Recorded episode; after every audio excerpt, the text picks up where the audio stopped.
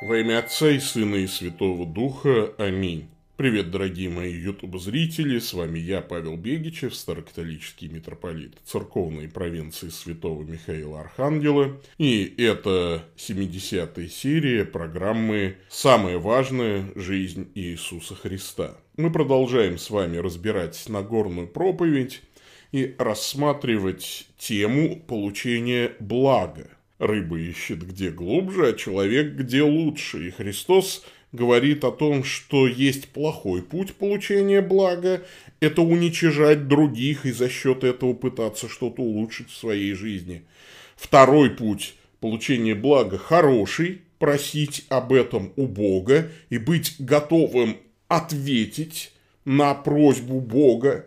И вот сегодня совсем коротко мы разберем последний, третий путь, который рассматривает Христос. Это тоже хороший путь получения блага. И записан он всего лишь в одном стихе. Это Евангелие от Матфея, 7 глава, 12 стих. И на этом кейс о получении блага Христос заканчивает. Итак, во всем, как хотите, чтобы с вами поступали люди, так поступайте и вы с ними. Ибо в этом закон и пророки. Знаете, вот эта заповедь только в негативной форме «не делай другим того, чего себе не желаешь», она была, конечно, известна задолго до Христа. Ну и самая известная история по этому поводу – это различие между двумя раввинистическими школами Гилеля и Шамая. Ну, два выдающихся было учителя. Шамай, известный своей суровостью и непреклонной строгостью, и Гилель, известный своей широтой души и такой снисходительностью. Два иудейских учителя закона.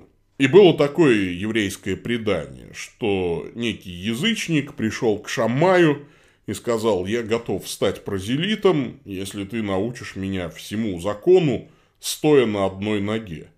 Шамай от такой неслыханной дерзости позеленел и прогнал язычника вот этой длинной палкой-указкой.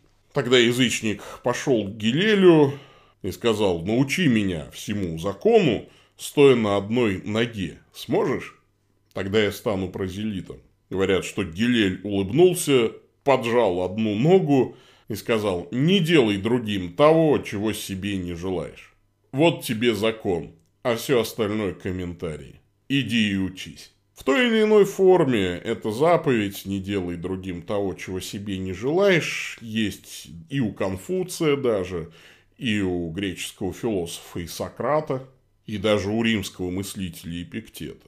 «Не делай другим того, чего себе не желаешь». Руководствуясь даже этой максимой, можно, оказывается, даже спасти мир – вот расскажу вам теперь реальную историю про капитана второго ранга Василия Архипова. Мало кто из вас вообще знает об этом человеке, а это человек, который спас мир, просто придерживаясь вот этого золотого этического правила. Во время Карибского кризиса на Северном флоте проводилась операция «Анадырь», а, и к Кубе отправили 4 дизельные подводные лодки. Там была 21 торпеда с обычным зарядом и по одной торпеде с ядерным зарядом. Подводные лодки были плохо приспособлены к тропикам, температура на боевых постах э, у гидроакустиков, у электриков, у мотористов доходила до 50-60 градусов. Ну, то есть, практически баня, да, то есть, ну, невозможная жара.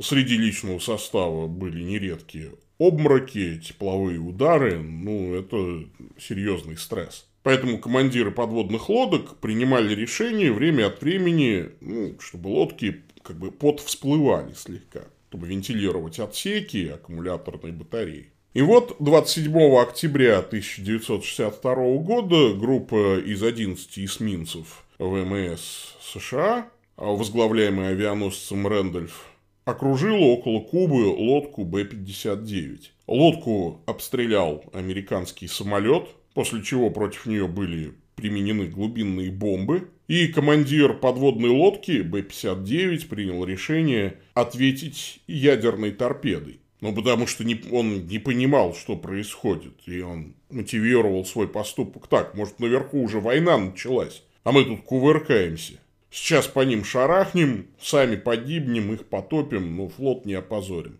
И вот Архипов тогда пошел против решения командира и отменил его приказ. И один из экспертов по Карибскому кризису, Томас Блентон, тогда сказал, что парень по фамилии Архипов спас мир.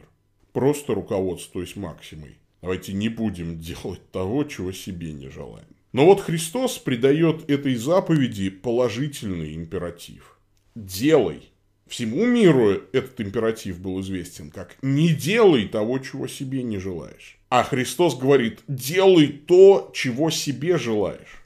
То есть в негативной форме эту заповедь можно было трактовать так. Вот едешь ты на автомобиле и видишь на обочине стоит пешеход. Не сбивай его. Вот ты же не хочешь, чтобы тебя машины сбивали. Вот и ты пешеходов не сбивай. Спокойненько проедь мимо. Но в трактовке Христа эта заповедь получает новое воплощение. Едешь мимо пешехода, э, и ты видишь, что он устал, например, и изможден, остановись и предложи подвести его. И если это правило как можно чаще будет реализовано в нашей жизни, то и с нами кто-то поступит так же. Круговорот добра, бумеранг добра. И это придумали не современные гуманисты. Это придумал Господь наш Иисус Христос. Высшее благо в том, что ты таким образом исполнишь закон и пророков. То есть все, что заповедал тебе Господь Бог, будет заключено в этой заповеди. Возлюби Бога и делай, что хочешь. И тогда ты будешь любить ближнего и делать то, что ты хотел бы, чтобы тебе сделали. И выполнить волю Божию – это наивысшее благо для любого человека. Именно к этому благу мы так или иначе все с вами стремимся. Итак, полностью весь кейс звучит так. Хочешь получить благо – не уничижай других, не суди, не уничижай, не бросай святыню псам и так далее. Помните, мы в позапрошлой передаче об этом говорили. Второе. Хочешь блага? Проси о них у Бога и будь готов выполнить Божьи просьбы. Третье. Твори благо вокруг себя, и оно вернется к тебе. Проповедуя добро, стремясь к благу, важно и самому быть добрым – вот в чем смысл повеления Христа. Умножай количество добра вокруг себя, и тогда это добро к тебе вернется. Некий молодой человек, радеющий за Евангелие, которому, по его же собственному мнению, он следовал, вот он очень переживал за людей, не знающих истины. И все время порывался нести этот свет. И вот он и спросил разрешения у своего духовного наставника провести встречу с людьми в доме у одного из этих людей. Наставник позволил, встреча состоялась, и погрустневший наш неофит обратился к своему наставнику. Я хотел нести людям истину, но никак не смог их убедить. Какие бы доводы ни приводил, я не добился ничего, они отнеслись ко мне с явным недоверием – а один из слушателей вообще постоянно посматривал на меня с вызовом и даже с враждебностью. А где он сидел, полюбопытствовал наставник. Слева от входа, расстроенно буркнул юноша. Друг мой, грустно улыбнулся наставник. Слева от входа было зеркало. Ну, такая версия притчи о крошке еноте. Хочешь, чтобы тот, кто сидит в пруду, улыбнулся тебе, улыбнись ему. Хочешь проповедовать истину, не смотри на людей с открытой враждебностью. Тогда, может, и они не будут так на тебя смотреть. Хочешь блага, не унижай, не оскорбляй, не суди других. Проси благо у Отца Небесного. Делай людям добро. И тогда благо твое будет самым настоящим. Господь с вами. Да благословит вас всемогущий Бог, Отец, Сын и Дух Святой. Идите в мире. Пока-пока.